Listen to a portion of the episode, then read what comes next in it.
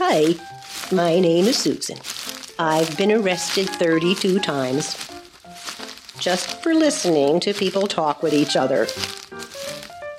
The problem was, I used to hide in the bushes outside the windows of people's homes to enjoy listening to strangers talk to each other. It's just something I like to do. I get bored and lonely sometimes, you know. Hey, Susan, don't do all that. There's another way to enjoy random conversations? Now, thanks to the Toddcast show, I can enjoy listening to conversations with strangers and learn something new every week. No more listening outside the window just to enjoy a good conversation. Tune in weekly on Wednesdays and subscribe for updates on your favorite platform to the Toddcast show and help our podcast family continue to grow and share around the world. Hello, everyone, and welcome to the Toddcast Show. My name is Todd Murat, your host, and I'm so excited to be here with all of you. The Toddcast Show is dedicated to exploring the human condition through conversation with strangers.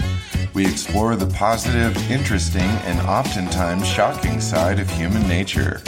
In each episode of the Toddcast show, I talk with strangers in a down to earth, old school, and heartfelt way about their life. Nothing is ever scripted, everything is spontaneous, positive, and we never discuss politics. You won't know what to expect next. Join in the conversation to laugh, love, learn, and grow with others around the planet. Who will I call next? Tune in to find out every Wednesday at midnight Pacific or for playback anytime on your favorite podcast listening platform. And stay connected with us at toddcastshow.com. Hello, and thank you for joining us for another episode of the Toddcast Show. Today we're joined with Anne Metz. How you doing, Anne, today? I'm doing great. I'm really happy to be here, Todd. Thanks for having me. Me too. It's exciting to have you here, and I'm looking forward to finding out about your life and all that good stuff. Where are you calling from today? I am in Taos, New Mexico, which is a very wonderful little mountain town in the Sangre de Cristo Mountains, um, cool. you know, right on the border with Colorado. That sounds great. Oh man, um, I actually just moved to Henderson, Nevada from Mayer, Arizona, which is in the middle of nowhere. Um, there is a speed trap there. A lot of people know, but uh, kind of like that, but Arizona style. So I can relate to that. That sounds beautiful. Yeah. Beautiful, beautiful. Very nice. And were you born there, or where were you born? Oh, no. I'm originally from the Shenandoah Valley of Virginia. So I'm a recent transplant to the West. Um, no kidding. yeah. Well, that's interesting too. I was born in Newport News. Oh, no way. Were you, Yeah. are you from a military family? well, it depends on what you consider military. Um, my grandfather was a naval officer and retired Okay. with, you know, all kinds of honors. My father was a leader of something called the Army Jazz Showmobile Band in Hmm. Fort Eustis, Virginia, back in the 50s and 60s. And his thing in the Army was he was the leader of the jazz band. But um, he did go and fight in Korea, um, but he found a way out of that by leading the music, and he was very gifted in that way. So, not a typical brat, but yeah, kind of. But you know, like not the typical military where you're getting transferred. It was more just like a product of the environment almost. My father just happened to be in the military before I came along. So, Yeah. yeah, I didn't get to enjoy any of that stuff, but I'd love to have seen his music. That would have been cool. Um, so that's great. And uh, being in Shenandoah Valley, that sounds really neat and beautiful. Where is that in Virginia? So um, it is actually between the Allegheny Mountains and the Blue Ridge Mountains, Oh, Appalachia. My parents moved there in the 70s to start a business, kind of sight unseen, and they had a family, and that's where I was raised. And um, yeah, then I have spent most of my adult life um, in small towns in Virginia, and then moved west. wow. Uh, did you make a lot of moonshine as a child? no, it's funny, you know, my parents, um, you know, uh, like small southern town, you know, I think they were still sort of regarded as Yankee carpetbaggers even in the 70s, you know. Wow. Um, so yeah, no no moonshine, just Right uh. That's the first thing I think of when I when I hear Appalachia because of the uh, uh, Moonshiners TV show. You know, apparently they run a lot of shine through that place. Uh, well, you know, really prohibition was a really bad idea and I respect the people's, you know, desire to make their lives the way they want to. So totally agree. Have you ever actually had real moonshine before? Yeah, yeah, I have. I actually worked um, for a nonprofit when I was in college that was in um, that did home repair for um, families in Central Appalachia, and you know, a couple of families that I had had their own little stills, and so it was, uh, you know, a Very treat cool. to taste it. I only got it once actually. I was with a girlfriend at the time in a music store, and the owner just happened to be there. He was this nice old guy, and he waved us back out of nowhere. We're just cruising around the music store. He waved us to the back room, and I'm like, uh, okay. And we went back there. He said, uh, hey, uh, like to try some moonshine? And I'm like, yes. And so, you know, one tiny little sip, man, and it was like overwhelming. It was a really neat experience. I have to say, I'm not a drinker, but it felt good. It gave you an amazing buzz and like not even an ounce, like just a tiny little sip. It was Yeah. like, holy Jesus, man. Wow. That was crazy.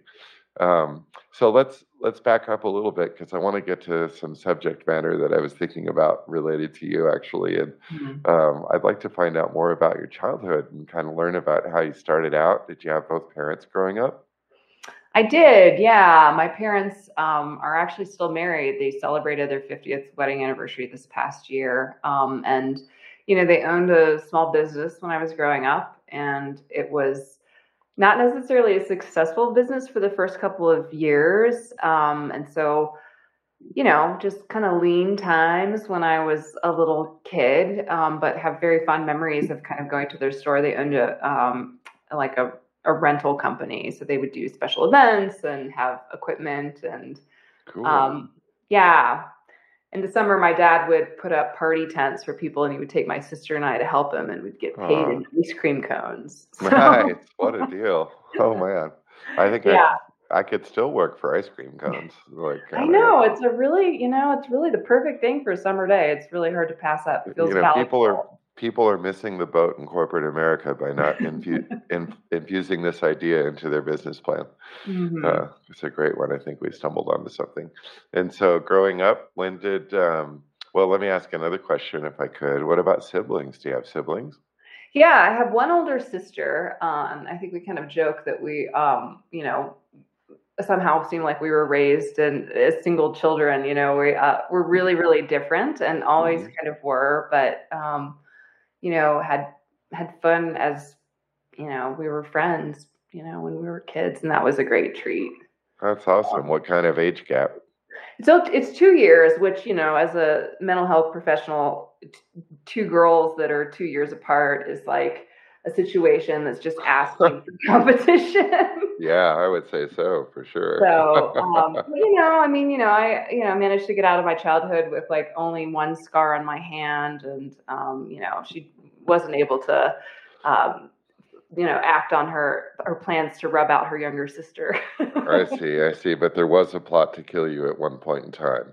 There was, yeah.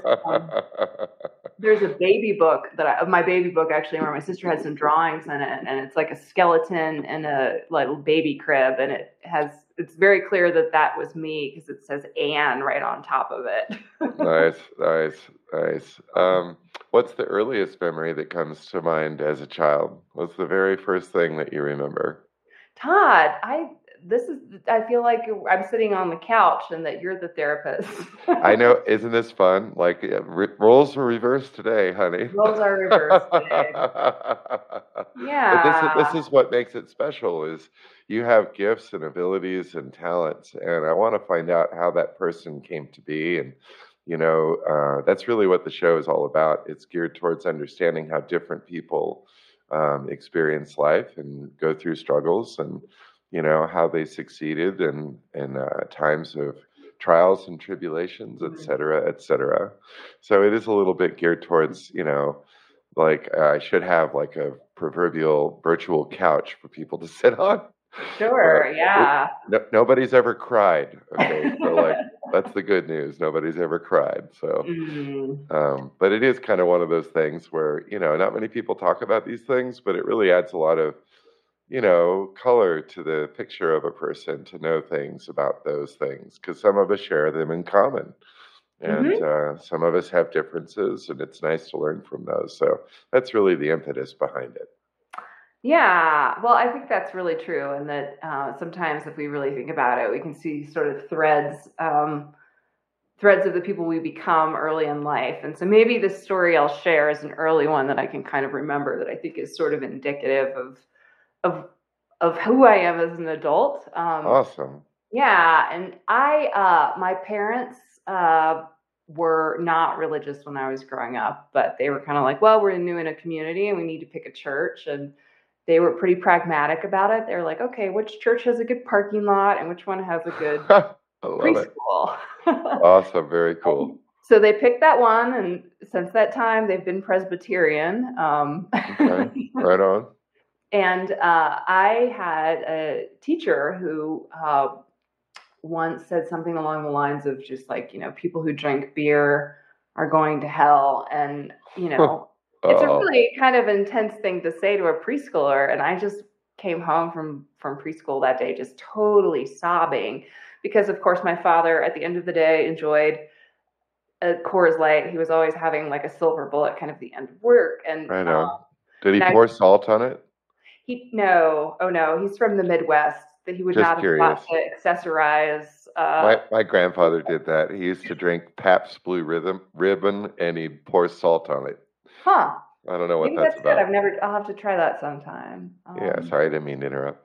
Oh no no no. Uh, so anyway, I just was and they were like, you know, what's wrong? What happened? And I was like, oh, Mrs. Summers said that people who drink beer are going to hell. And you know, I think they had a moment where they were just like, oh wow, where have we sent our daughter? And Oh, uh, no. and their reaction i think was just to kind of laugh um, and you know for me it was one of those things where i was really sensitive and really concerned and it was really distressing kind of thinking that uh, you know there was something that was like we were somehow vulnerable and i just kind of wanted my father to stop um, so i think for me that was just a story about um, about you know, being curious about spirituality and what is true in the world and Mhm. um, what's like bigger than ourselves, um, but also Right. sort of pressing against, you know, uh,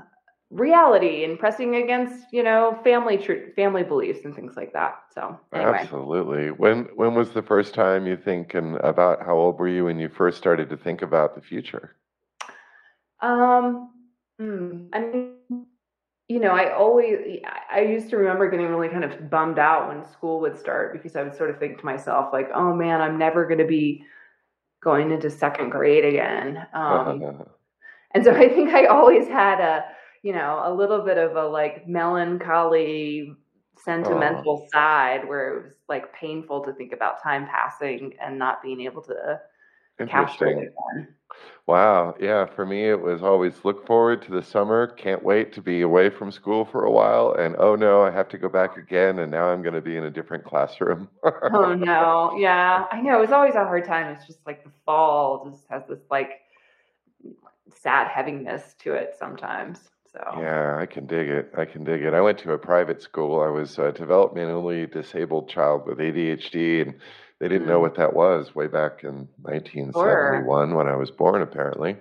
And uh, they literally dig this. You'll appreciate this. Um, so they wanted to put me in an institution as a baby because I was Oh, moving around too much. I was crying too much and doing things that they weren't used to. And like, why won't this thing sleep? And you know, they were all freaked out and they tried to convince my mother to put me in an institution and she fought for me, thankfully.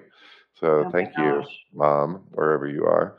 Um, but yeah, man, that was crazy thinking about that. And although I struggled a lot growing up and I went to private school for the first nine years of, of school, um, you know, I struggled a lot. Like uh, I've overcome quite a few challenges actually. So, you know, it's nice to look back and think of those times and all. And you know, for me, it was a little different because the people never really changed. That was the difference, you know, and the classes, everybody just kind of moved to another room and, you know, all the same faces and everything like that. And I don't know, it was just different until public school. Then it got a little more sentimental. I, I do Mm. agree.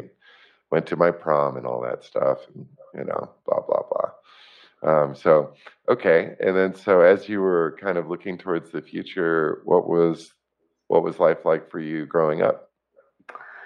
Oh, um, you know, I, I feel like it was, you know, I was a very tall girl in a small rural town in Virginia. So I was always very aware of of being physically different than most people. Um, Really? That sounds great. What's the problem? well, you know, when I got to college, I realized like, okay, this is this is quite this is quite a virtue. But you know, uh, it wasn't certainly when I was growing up, and Okay. um, yeah, I think that that just made me just feel sort of hesitant about myself. Um, Interesting. and yeah, and also just kind of feeling like there was this expectation gender wise in the community I lived in that, you know, girls weren't supposed to be smart and they weren't supposed to be tall. And, you know, I kind of Hmm. felt like I sort of struggled against that and on two levels too. So, Hmm. um, yeah, it just kind of felt like it took a while to find people that I connected with, um, you know, in my life. And when I did, it was a really special opportunity. Totally. Yeah, I agree. I don't think that ever really changes. I, I couldn't agree with that statement more. And I try to live up to that even to this day. Like it, it just, you got to choose your people carefully. Yeah, absolutely. Maybe especially today. It wasn't like this before, but um, you know, you got to watch out for the weirdos. Um, so that's no good. And then um, growing up, uh, like talk about uh, maybe some memories and your preteen and teen years. You know, what kind of things were happening that in that time in your life?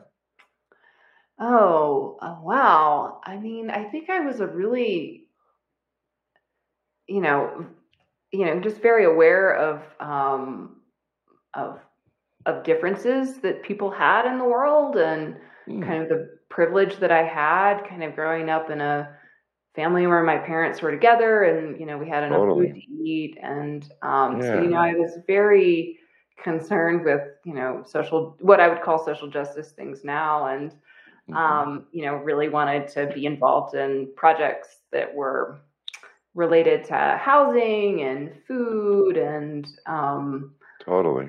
yeah, so it's kind of a like, you know, born in the wool kind of do gooder. And it just sort of felt like that was the path that I was on. Um, you know, uh, and, you know, what I would kind of spend my timer with and what I was interested in and the books that I would read. Um, you know, I was really, really into school and, you know, was a good student and, um, you know, just was really kind of curious. And that I think has kind of carried over. But I think that was the, you know, the kind of early do-gooder.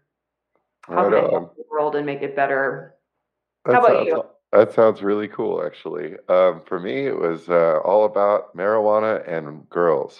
that sounds a lot more fun. yeah, it was. I got to tell you. Yeah, I, I got introduced to marijuana when I was 11 years old, and in my private school, there were these high school kids that uh, wanted my Ritalin, and I didn't really know why or anything, but I didn't care because I didn't want to take the pill anyway, and I had to take it every day. And so one day, like one of the high school kids is like, "Hey, uh, why don't you just give that to me?" And I'm like, "Okay." And then so a day or two later, I'm outside at the little smoking bench where the high school kids to go to smoke their cigarettes. You could do that back then. Um, and this, I'll never forget this one guy. This one guy, like his name was Kevin, and he was just kind of a quiet, you know, normal guy and everything. And he's like, "Hey, you got to try this." And I'm like, "No, no, no." I was scared to death and didn't seem like a good idea to me. And somehow he talked me into it. I'm glad he did because I was in trouble that day. yeah. And uh, that that particular day, uh, a couple of hits on this little pipe turned me into a different person. It was great. It was like all of a sudden I could see things for what they were, and like it was a calming of my um, natural energy and all that because I was always like uh, very impulsive back then and mm-hmm. challenged in different ways energetically, you know, and um, so that really slowed things down and made me think and feel in ways I never did before, and that's how I began that part of my life. And uh, it, it's been good to me over the years. You know, it's definitely served purpose in different ways. Uh, I'm obviously a proponent for it, but um, back back then it was kind of uh, a weird thing because I didn't know, you know, and I didn't realize that that could really make that kind of a difference and um, all that. So that kind of carried into high school and college, of course, and I ended up going to college in Northern California in Humboldt County. oh wow! Yeah, which is the greatest. Like it was an amazing place and great place. Uh, wished I'd stayed the path. I was supposed to pursue a career in broadcasting, but things change and people die, and you end up uh, leaving and taking care of your grandmother for 16 years, and that's what I did. And um, so, anyway, like yeah, school was fun. Actually, I kind of wish that I could go back and make some different decisions. Really, um, you know, but it's not a bad thing. It's just yeah. now that I know, you know, and when you grow through obstacles and change your paradigm and all that, you sometimes look back and see things differently. And you know, I feel that way about it. Um, I, I, really do. And uh, so, getting back to you, that was really slick how you switched it up there for a second, Anne. oh, I'm, I'm a professional at doing that. So I, I, know. Okay, well, we should have a little contest. Yeah, we'll just kind of keep going. We'll see who can hit hit, hit, hit oh, Todd, I will outlast you in a not talk about myself competition. Oh, right. Yeah, exactly. Win well, that award. oh no, yeah, I appreciate you sharing. Actually, I know it might seem kind of odd. I, I really didn't take that part of it into consideration, but it's all about you as a human being. So, you know, it just happens to be that you're a specialist of the mind and all that stuff. So, you know, um, so let me ask you this like, uh, and this is an important timeline to cover, I think. What about relationship and things as we move into our teen and adult years? You know, relationship becomes more important both with the opposite sex and with different people to make friends for the future. What was that part of your life like? Yeah, well, I think um, you know, I think that that was an intense part of my life. Um, mm-hmm. You know, I think that uh, you know, for you know, I have I have wonderful parents and got very very lucky, but um, in a lot of ways, I think that they're they're pretty traditional, and so the messages that I got about who I'm supposed to be as a woman um, and as an adult was that you know the highest thing I could kind of aspire to was being someone's like beautiful wife um, and I think that kind of feeling that pressure and sort of seeing that the only way that I would ever really have any kind of value in the world was through a relationship made me sort of, you know, made me just really relationship and guess boy crazed. Um, wow. And so, you know, really from the time I got to college, um, you know, obviously, like I said, it was like, oh, this suddenly was a good thing to be tall until I was basically 38. I was kind of in and out of relationships. Um,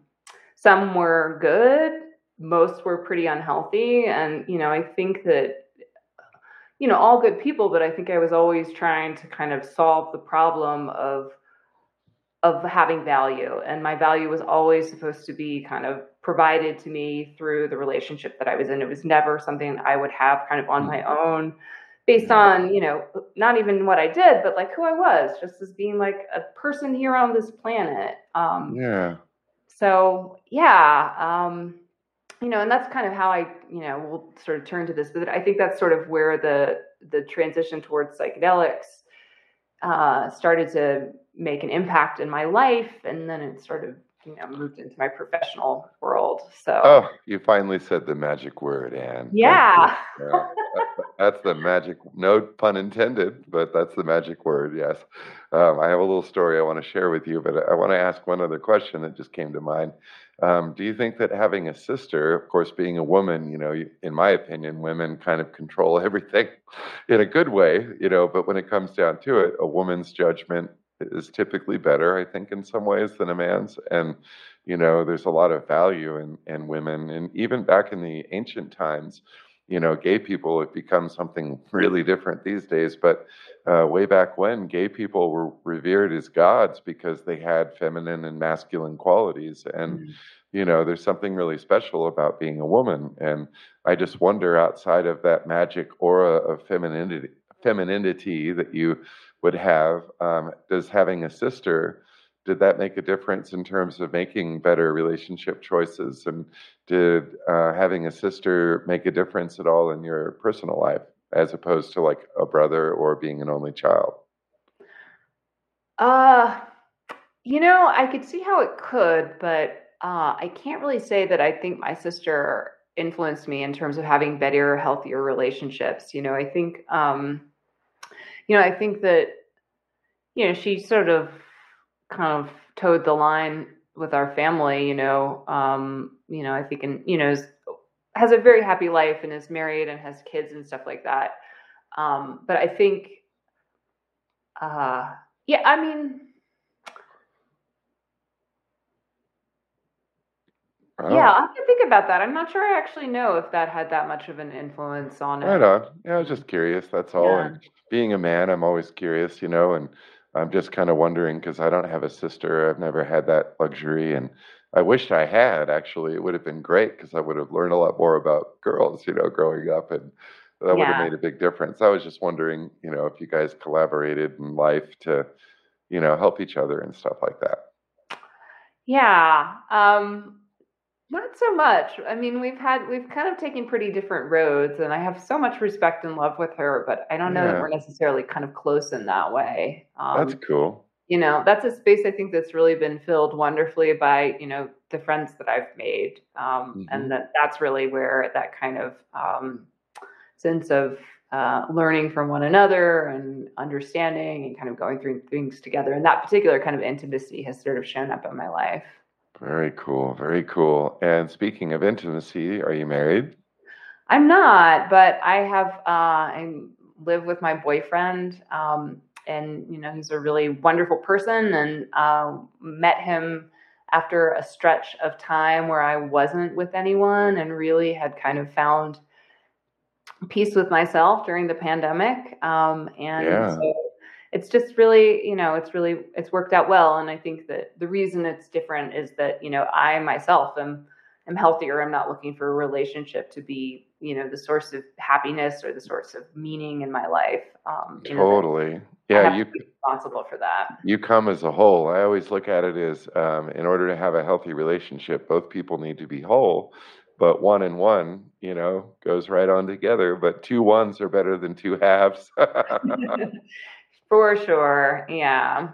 Yeah. Um, so uh, I don't want to get off track here, but like this is what I've been kind of thinking about ever since I saw the word psychedelic in your information. I wanted to share this because right away it, it hit a nerve, and I was like, man, this is I got to tell her about this. Like you, you gotta you gotta hear this story, and it'll probably lead right into uh, your topic of discussion today. Um, and that is my first time using acid. Hmm. And uh, it was in high school on Halloween night in 1989. And I'll never forget, it was the greatest experience. And I had never done anything like that before. It was kind of weird and different. And uh, I'll just tell you this like, um, and you can probably relate. I'm sure you've had these similar experiences, but something happened that night that uh, was really profound. And um, you know, through subsequent experiences, I found LSD to be an amazing tool, and also mushrooms um, for transformation and personal uh, personal um, adjustments. Let's say. Um, so here's what happened. So we we dropped. We coming on. The kids are starting to come to the door for Halloween. It was great, you know, the music, and we're watching little kids, and everybody's so cute and weird, and we're giving them candy and just having a great time. And then finally, the kids stopped coming, and we're just hanging out. And then we went out on the balcony, and I remember a couple of things happening that were really interesting. The first was that I could see colors floating out of the different windows, and there were different colors in different windows and i was like that's interesting and i knew about auras and things and so i was kind of thinking like man am i seeing an you know, the auras coming out of the, it was in an apartment complex. and so as I'm doing this, I started to see inside the, the walls and I could see in these different apartments, different furniture and people and all that clear as day. It was crazy. Hmm. And I was just totally tripping out on that. And I'm like, man, that's amazing. And went and sat down and it was uh, listening to the album. Uh, I want to say it was Starfish, but it might have been another album by the church. And uh, one particular album that I really like. And during a song, something had happened. I was sitting in the beanbag chair, and I remember just kind of laying there and enjoying the moment and uh, having, you know, the trip and everything. And uh, the music, something happened somewhere in the music, and I felt this weird knot leave my chest. And mm.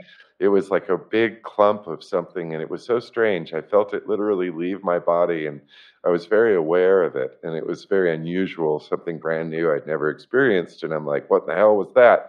Well, the next day, um, I quit smoking cigarettes. Um, I not long after that became a vegetarian, tree hugging freak, and uh, you know I was all about the animals and everything, and you know became a vegan and everything, and you know started looking at girls differently because I was a horny little guy, and you know um, it was the time in my life where I guess I needed to start growing up a little bit more, and you know it caught me and it it put things in line in my consciousness that I wasn't even expecting, and it literally helped to change me for the better in a really positive way. And um, I noticed it, you know, and I, I, really could tell that I was not the same person. And it was very interesting. And, and each time I've done it, maybe a handful of times after that, it was always with the intent and purpose of transforming or changing or eradicating some type of block or whatever. So, like, I'd spend a whole day thinking about whatever it was that was going on in my life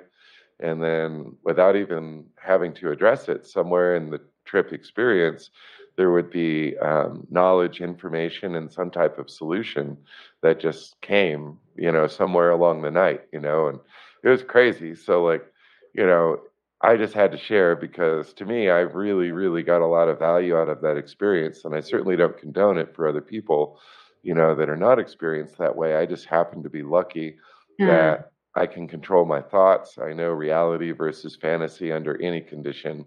Um, so, you know, even fried out of my brain, I'm still aware of what's real and what's not. And, you know, it's all about God, you know, for me. And hmm. so somehow it brought me into myself in a really positive way. And I wanted to share that with you to kickstart our conversation about what you do.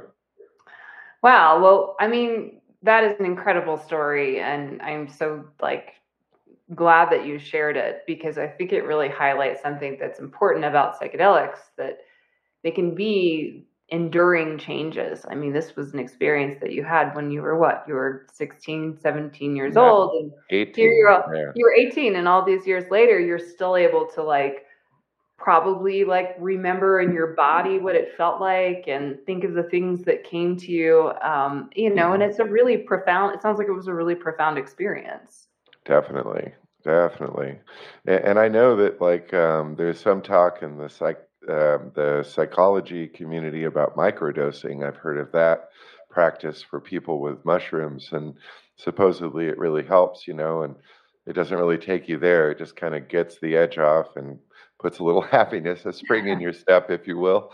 Yeah. Um, so tell me a little bit about you know how you came to get into what you're doing just so that we can preface it correctly and then let's uh, talk shop here.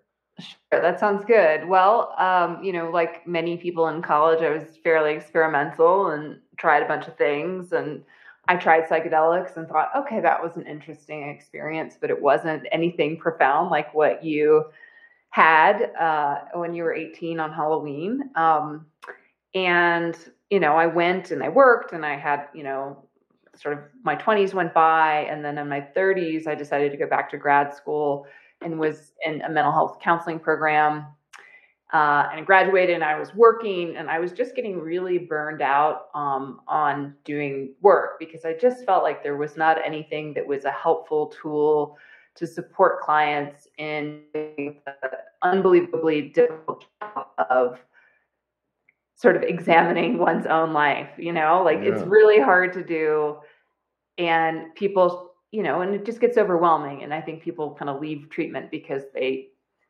understandably get stumped by it.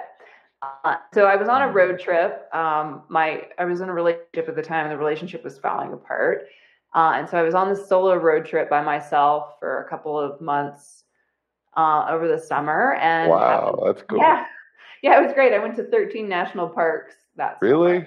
That's yeah. so balls. That's so ballsy. Even as a guy, like I was afraid to drive across the country by myself, and you know, I was scared. As a high, as a high school kid, I I drove across the country, and it terrified me. Thank God somebody went with me, but like I I really admire that. You know, that's courage and adventure. Well, and I was 38, so. well, okay, that helps I was a little 38 bit. with the credit card and you know AAA, so that yeah. helps. Yeah, never mind. That helps a little bit. yeah, yeah, it definitely lowers the risk. Um, but, you know, all this time to myself and I was listening to this book, which was Michael Pollan's How to Change Your Mind. Mm-hmm. And um, it was a real revelation to me because I had no idea that there was a whole history of the use of psychedelics in therapy circles uh, for treating alcoholism, for treating depression, for doing couples work. And this book mm-hmm. really, you know, talked about all of these threads and this great history and how helpful they could be. And I just thought to myself, oh my gosh, this is exactly the solution that I have been looking for. Um, you know, that it isn't so much just we're talking about like reducing people's symptoms where you're like, okay, we're going to take a pill and your anxiety will go down. But this is about like healing mm-hmm. the root of what your anxiety is about. Um, exactly. Accessing, accessing. Yeah yeah which i you know it's like what i wanted to do as a as a therapist normally but it's just really really hard to do and so it just like a light bulb clicked off on my head and i just thought to myself i don't know how i'm going to get involved in this but this is the path that i need to go down were you aware of timothy leary at the time yeah of course you know i mean i you know had you know enough awareness of of of that and um some of I guess I didn't realize about the Harvard studies. I just sort of knew that he was this countercultural figure that uh, told people to like tune in and drop out and yeah. you know that's the extent that I that I understood what that was about but obviously before for a while he was trying to do you know LSD research at Harvard before he was fired so yeah and then there's the military acid experiments have you ever seen those there's actually videos of those on archives.org Oh my gosh. Um, that'll blow your mind. Yeah, they give people LSD without telling them, and wow, then yeah. videotape and uh, record them, and it's uh, really fascinating, actually, especially in the '50s when people had no clue, and it was like, man, like wow you know and, and, and, and really sometimes it brings out the real person and i think i would agree with that sentiment of uh, accessing the core of things which is really interesting and to me really fascinating. I don't really understand the scientific aspect of it, but it always felt like a shortcut. You know, if it's used properly, it's it's a shortcut to doing certain things with the mind and the body. Would you agree with that? Yeah, I think it is, um, and I think that if you do it properly is the important part. You know, I think that um, having a psychedelic experience within a therapeutic, the container of a sort of therapeutic relationship is really one of the best ways of being able to translate these unique, special mystical into practical changes in your life. There's a, you know, it's difficult to take what you experienced and turn it into some sort of change. And so I think that's kind of one of the ways that, um, you know, under the proper circumstances, it can be really helpful. Um, as well as things like set and setting and, and doing it with like um, intention for growth or wisdom rather than an intention to have a good time at a concert. Right, exactly. I mean, that's kind of nice too. For me, it was never about that. I would always do it in the forest and, you know, quiet places and always had somebody safe, you know, that was around that was sober to make sure that nothing went wrong. You know, yeah, that's great. It, it was cool. I we called them guides. You know, we had a sober guide, you know, that would drive us where we wanted to go and, you know, make sure that we got to and pro safely and all that kind of stuff. It was great. But music, boy, I'll tell you, music and psychedelics sure do go together well. they really do. They can just, you know, take you on a little journey where you need to go. So absolutely. Uh, we were talking about this actually in a recent episode I had with another person, and we were talking about frequency and uh, very interesting story. The gentleman created an app that uh, helps with mental health and different things, and it's actually very effective. And um, it's called Everyellow. Hmm. Um, it's actually going to be the episode before this when I publish it. But um, it's really interesting to me that frequency is something that, you know, we often don't really think about it. But um, just kind of to delve into the subject, I was curious. Um, are you familiar with like the water experiments and uh, the rice experiment, for example? Have you ever heard of those things? I have not. Tell me more. Oh man, you're gonna love this. Okay, so um, the rice experiment is probably the first one. Let me uh, let me make sure that I get the name right um, for the water experiments. Um, let's see, water experiment. Okay. Emoto. Okay, Masaru Emoto. Let's start with the water experiment. So here's the thing this doctor, and he's a really interesting guy, he created a study wherein he took uh, a drop of water on each petri dish and focused energy on those droplets of water. And let's just, uh, for argument's sake, say from left to right, we're going from hate to love. So, uh, or actually love to hate. So let's start on the left with love. And so the first one, I love you, I love you, I love you, that was the energy he focused on it. The next one would be like, you're beautiful, you're beautiful, you know. And then maybe the one in the middle, and it, this is a very um, summarized viewpoint of this, but there was a lot more involved than what I'm telling you. But the middle one would be like, you know, I don't really care about you, you know, whatever, it doesn't really matter. And then moving on to the right, you're ugly, you're ugly, and then I hate you. And so starting on the left again with the love, all the love energy produced the most amazing. So he flash froze these things to capture them. So to capture the um, essence of the water that itself, he would flash freeze these things, instantly freeze them, and they would uh, look at them under a microscope. And so the ones that had love were perfectly formed, symmetrical, and beautiful, like a snowflake, and really quite remarkable in their beauty. And you can look at this on the internet and YouTube and, and see what I'm talking about. It'll blow your mind. And yeah. as you move to the right and get into the you know uh, area that's neutral or getting towards the negative, what ends up happening is the water doesn't have any form. It it's kind of like a blob and it's very unattractive and it doesn't have shape and all that. So he figured out that you know water stores energy and you know that energy is something that we really don't realize we put out and we take in every day, every moment with different people and things and all that. But um, the most important part of it is that if you direct love towards things, you can heal and you can change and make a very powerful impact. Like they had uh, some monks that sat around a river that was polluted and it was red. I think it was red actually. And they sat around and meditated and, and gave love to this river for a, I don't know what the period of time was, but they turned that water white and it became clean. And it was just crazy. You know, it's like just the idea of it. And being, you know, mostly water creatures ourselves, it stands to reason that if that's true, we need to be thinking about the energy that we put out and the energy that we allow into our consciousness. And uh, so, real quick, and then I want to get back. Um, the rice experiment, much the same way, measures energy in two simple forms. So you take rice and you cook it, let it cool, and then get two identical mason jars and put rice the same amount in each mason jar. Seal them up, and on one mason jar you write love, and on the other mason jar you write hate.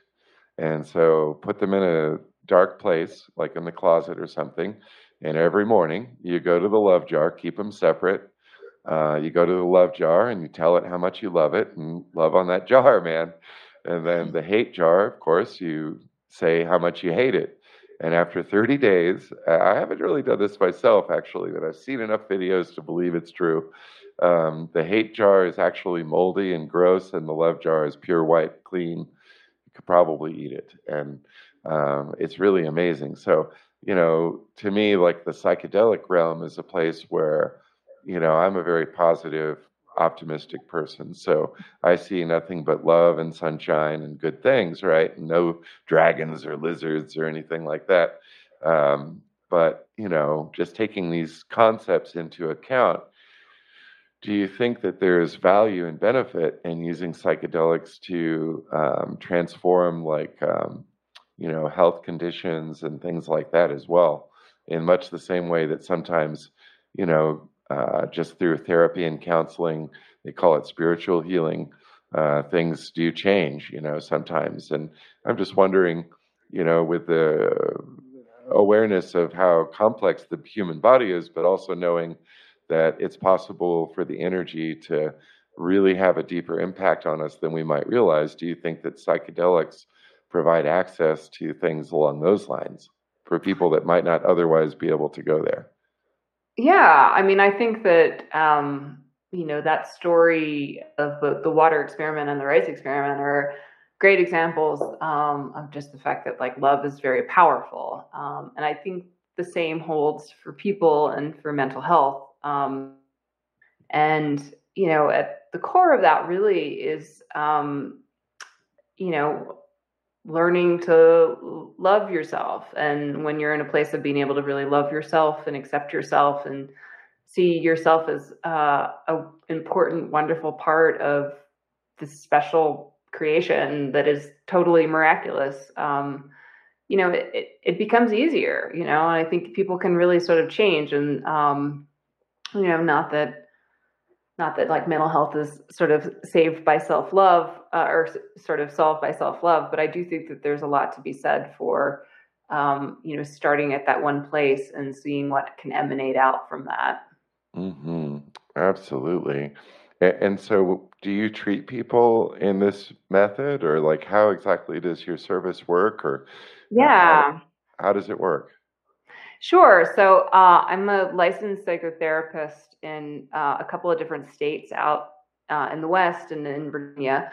Um, and so uh, a lot of what I do is um, sort of psychedelic integration uh, work. Mm-hmm. So folks mm-hmm. who maybe are using psychedelics on their own or they're going to ketamine clinic or something like that and they want to figure out ways to integrate what they've experienced into their life um, you know, I have training in that, and that's really one of the things I feel really passionate about is that these experiences can be really, you know, they can be really ephemeral and they can really dissolve quickly if we don't take the time to talk about them and think about them and integrate them into our relationship with nature, into our um, into our bodies, into our relationships with one another. So that's one thing that I do. Uh, and then the other thing that I do is something called ketamine assisted psychotherapy.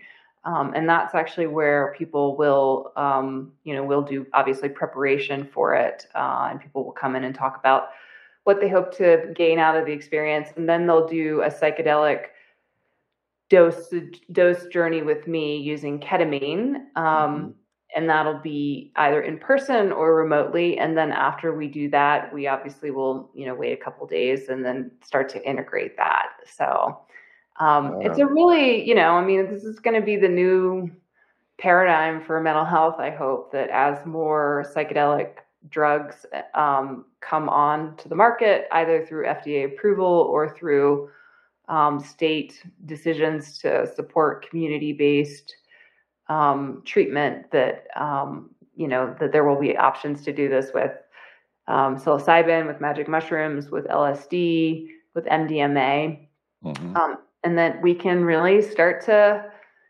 uh, heal the root cause of the suffering of so many of us, um, so many of us, and you know, and and move ahead and have meaningful, better lives. That's amazing. Very cool. Why do you think life's so complicated to people?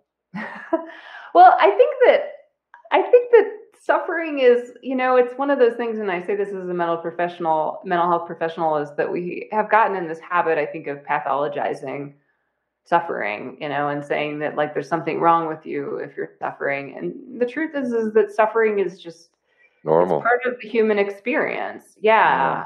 yeah. And, um, you know, we are here to have moments of great pain and here to have moments of great joy. And, you know, we just have to kind of welcome all of it um, to the mm-hmm. extent that that's possible. So, mm-hmm. what would you say to somebody who struggles but is afraid to try psychedelics? What would you say to them?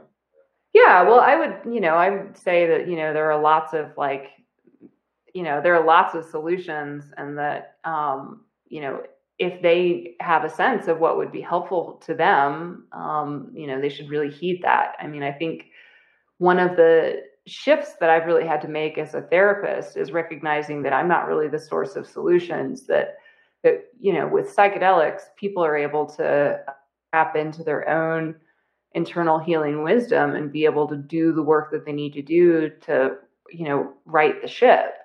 Um, you know, and I'm there to help support. I'm there to direct it, but it's it's not about me. It's about them. And I think um, I think that's true of all people, and it maybe took psych- working with psychedelics for me to really realize that. And so I think if somebody is like, I don't want to do psychedelics, I would say, okay, well, what do you think would be helpful? What is the sense? You know, what in your gut do you wonder um, about and think might be useful? So interesting. Um, just reminded me of another short story, if you don't mind. Can I share real yeah, quick? go for it. All right, here's another one with mushrooms this time. Um, so I was living in Humboldt County up in Arcata in college. It was like 1993 or something, I think 1994, somewhere in there. And um, a friend of mine got some really great mushrooms, and they were really great, man. Like it was amazing. And so he was my really close friend and my drummer in my band, and we had a very good connection and, you know, kind of a spiritual relationship and all that mm-hmm. already.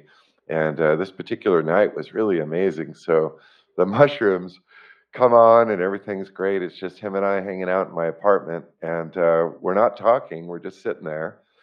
And I kid you not, it was the strangest thing. It's like I heard him say something, but I didn't hear him say something. And I'm like, uh, wait a second. And then so I said something back, but it wasn't verbally. It was it was uh, psychically. Mm. And he he answered me, and I was like, wait a second. And then so I verbalized, I said, Hey, dude, did you just hear that? And then so we tested each other a couple of times, and like, sure enough, like, I don't know what happened that night, but I'll tell you this like, it was so much fun, but it was also amazing because we had the most psychic experience I've ever had with anyone ever. And like, we could literally see each other's brains and like our thoughts and we could communicate without words like the whole night. We were talking to each other without talking and then confirming it every now and then so we knew we weren't crazy. And uh, it was a really really really great experience. All i can say is like wow i wish it was always like that. Um, but that was really neat. I just uh, was curious though and i wanted to bring it up because i wondered how the psychedelics play into the psychic realm and if you could comment on that.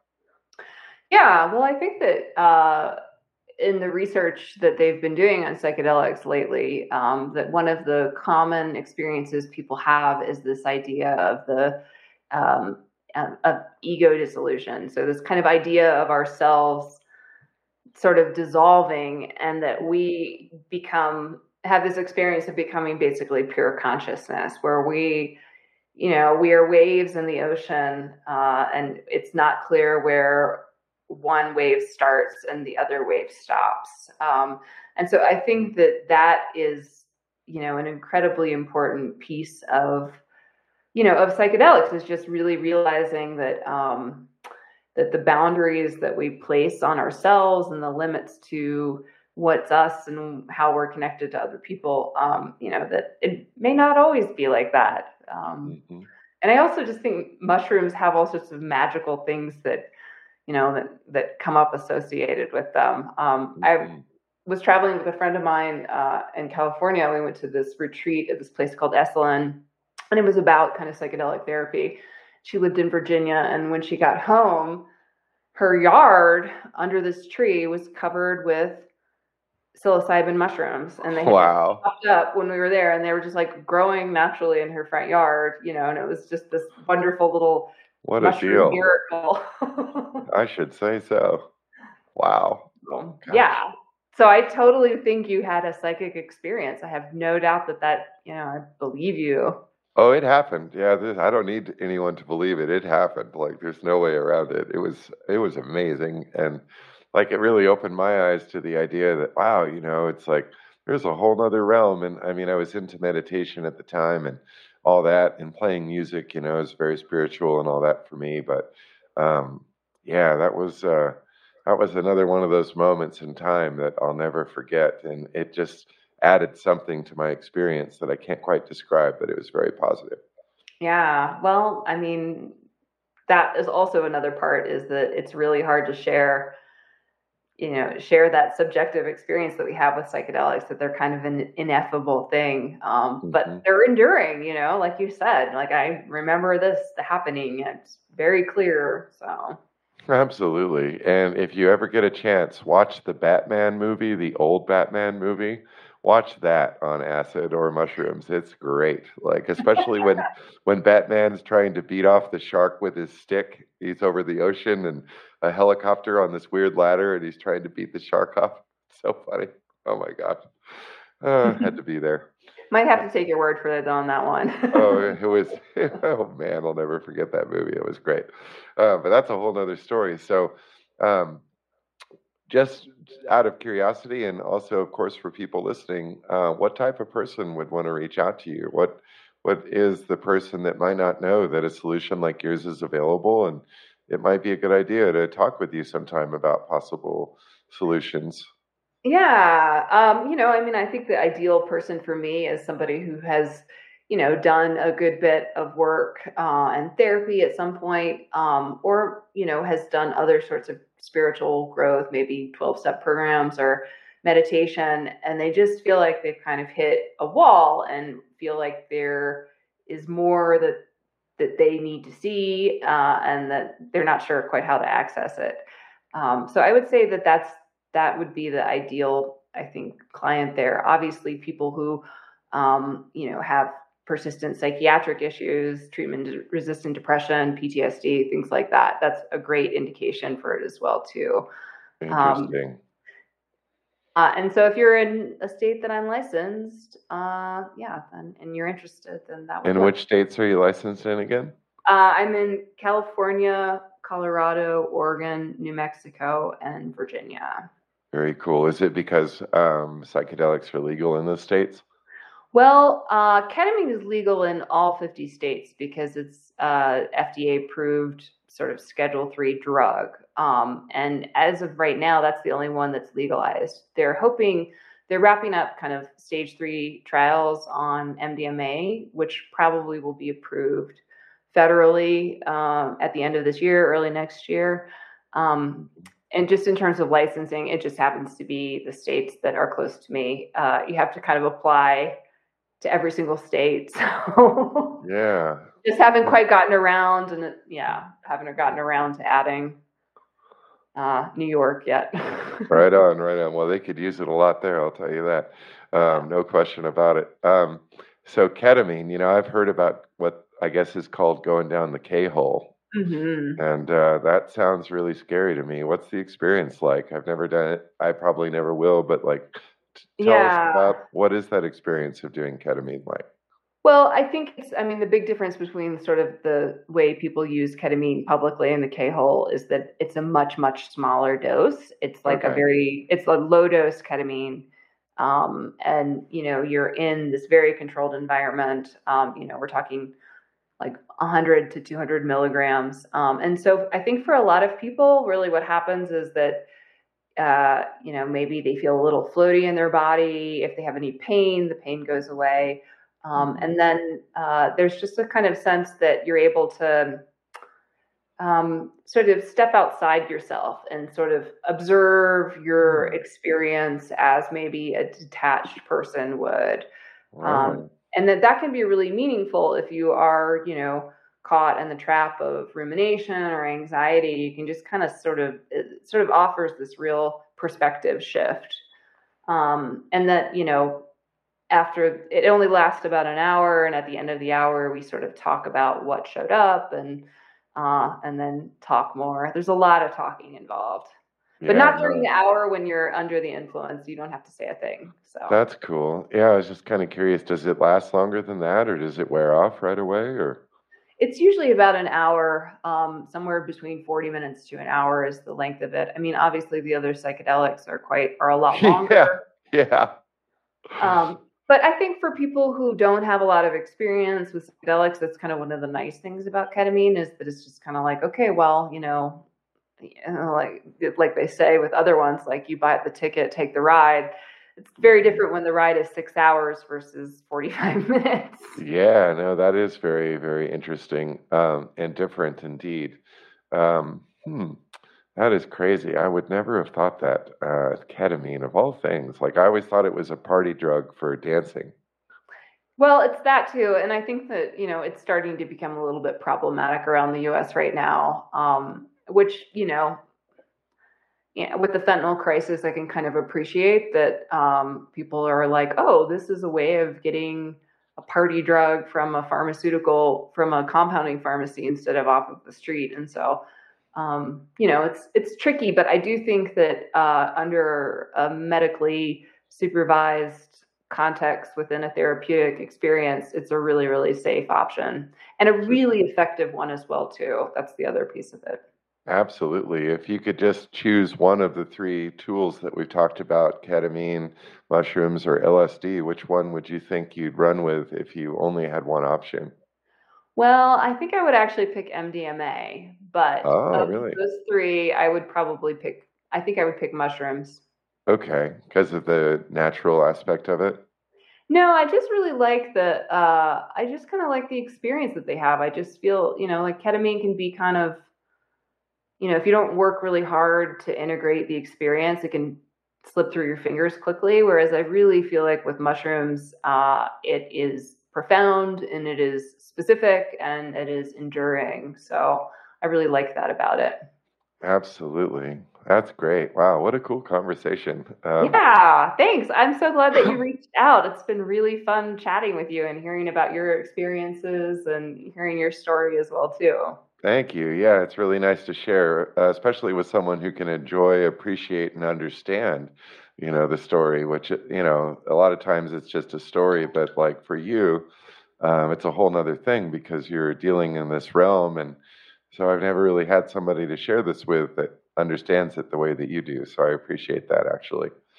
Um, well, I really think you're lucky, Todd, that you've had those experiences. I hope that uh, it's a gift Definitely. Yeah, I couldn't agree more, actually. I couldn't agree more. It's been good to me, um, for sure. Uh, probably wouldn't do it again. I, I just, you know, in my old age, I'm maybe afraid of things that I used to embrace, you know, but uh, whatever, you know, it, it's all good. Maybe Ram, Ram Dass had a saying when you when you get the message, hang up the phone. Yeah, right, exactly. That's perfect. And speaking of which, we're almost to the end of our time together. And I wanted to ask um, if there's anything that might be on your mind or your heart that we didn't get to, uh, something that might be just uh, important that we didn't hit, anything at all like that that you might like to share with our audience. Yeah, I would say the most important thing if you're interested in doing this work with someone is to make sure that they are trained, that they are ethical, and that they are like above board. I mean, I think that Obviously, there's been a long history of doing psychedelic therapy in the underground, um, but there's also been a, a, lot of abuse, and folks are in really vulnerable situations. So I would just really encourage everyone out there to spend a lot of time and really scrutinize the person that you're going to be working with because, um, you know, you want to be in good hands. It's you know, psychedelics are really unpredictable, and the only one of the best ways to take the unpredictable predictableness out of it is to be with somebody that you really trust.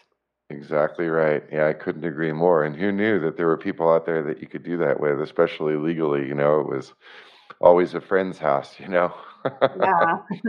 but that's a beautiful thing. And and how do people find you if they wanted to reach out and talk with you? Sure. So I have a couple websites. Probably the easiest one uh, to find is one called no more bad trips.com. no, I love it. and don't forget to drink your orange juice before you take your mushrooms. that was a, that's another good trick I learned along the way. Vitamin C and mushrooms go very well together, people. Yeah, hot tip there, Todd. yeah, yeah, you know the story. That's beautiful.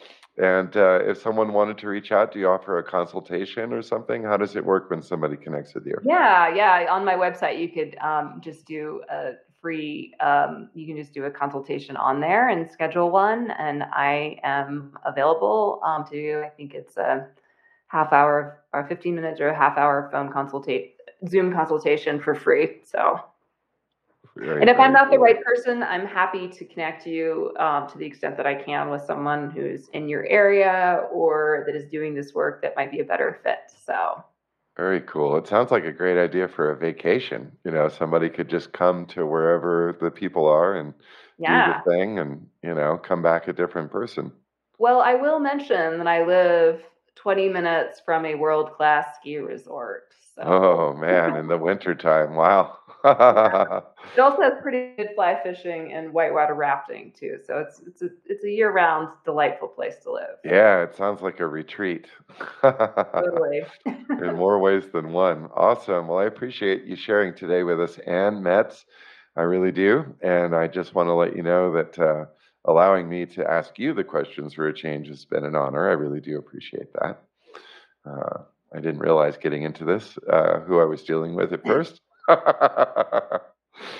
oh so. well i just appreciate the questions it was just really like wonderful to reflect back and to try to think like oh gosh how does that that i am and wonderful hearing your story and um, appreciate you sharing like these great experiences with psychedelics um, you know just it illuminates for our audience how impactful these these uh, substances can really be. So absolutely, yeah. And I got mine on the street, but you can get yours in a nice office. well, you can only get ketamine for right now, but hold, hold, you know, just keep that It'll thought on hold. A couple yeah. of years from now, you'll be able to get it at the doc- get your psilocybin at the doctor's office. Absolutely. To be honest, I'm surprised marijuana's been made legal in so many places. It's even legal here in Nevada, and it's crazy, man. Like, I mean, it's a whole nother realm of possibilities in terms of uh, social, you know, relaxation and all that. And uh, we'll have to do that conversation another time. But yeah, that's, I think, leading the way for more advents in areas like yours. Yeah, for sure. Uh, well, thank you again, Todd, for having me. It's just been really special. And um, I am excited and hope that your uh, listeners uh, have their curiosity piqued and uh, reflect on their own experiences. So. Absolutely, yeah. You're making me want to do an acid trip again, and baby, I got a handout for you, Todd. Before you do it, I'm gonna have to get you to set an intention. oh no, that won't be a problem at all. I'll just have to figure out how to uh, get myself all the way to New Mexico. Um, but that's cool. I've always wanted to go to Colorado, so maybe one day, you know, Maybe one day, you never know. But I'll definitely keep you in mind. If that time ever comes, you'll be the first person I call. Sounds great. It's a deal. Awesome. Thank you again for being with us, Anne Met. Fantastic. Thank you so much, Todd. It was really fun. Totally. I agree. I really do. And I hope you have a great rest of the night. And thanks for being with me. Yeah. Take care. Bye bye. You too. Bye now. Thank you for tuning in to the Toddcast Show. If you found today's episode helpful and meaningful, don't forget to subscribe so you don't miss out on what's next. Remember that the Toddcast Show is all about community and connection. So follow the podcast on your preferred social platform to keep updated on everything I've got in store. Also, check out toddcastshow.com to find out more and stay connected with me, Todd Mira. Be sure to tell your friends and family about the Toddcast show so the podcast family can continue to grow and share on an international level. See you over on the next episode. Hi, I'm Todd Mira, host of the Toddcast show, and I want to share something personal with you today.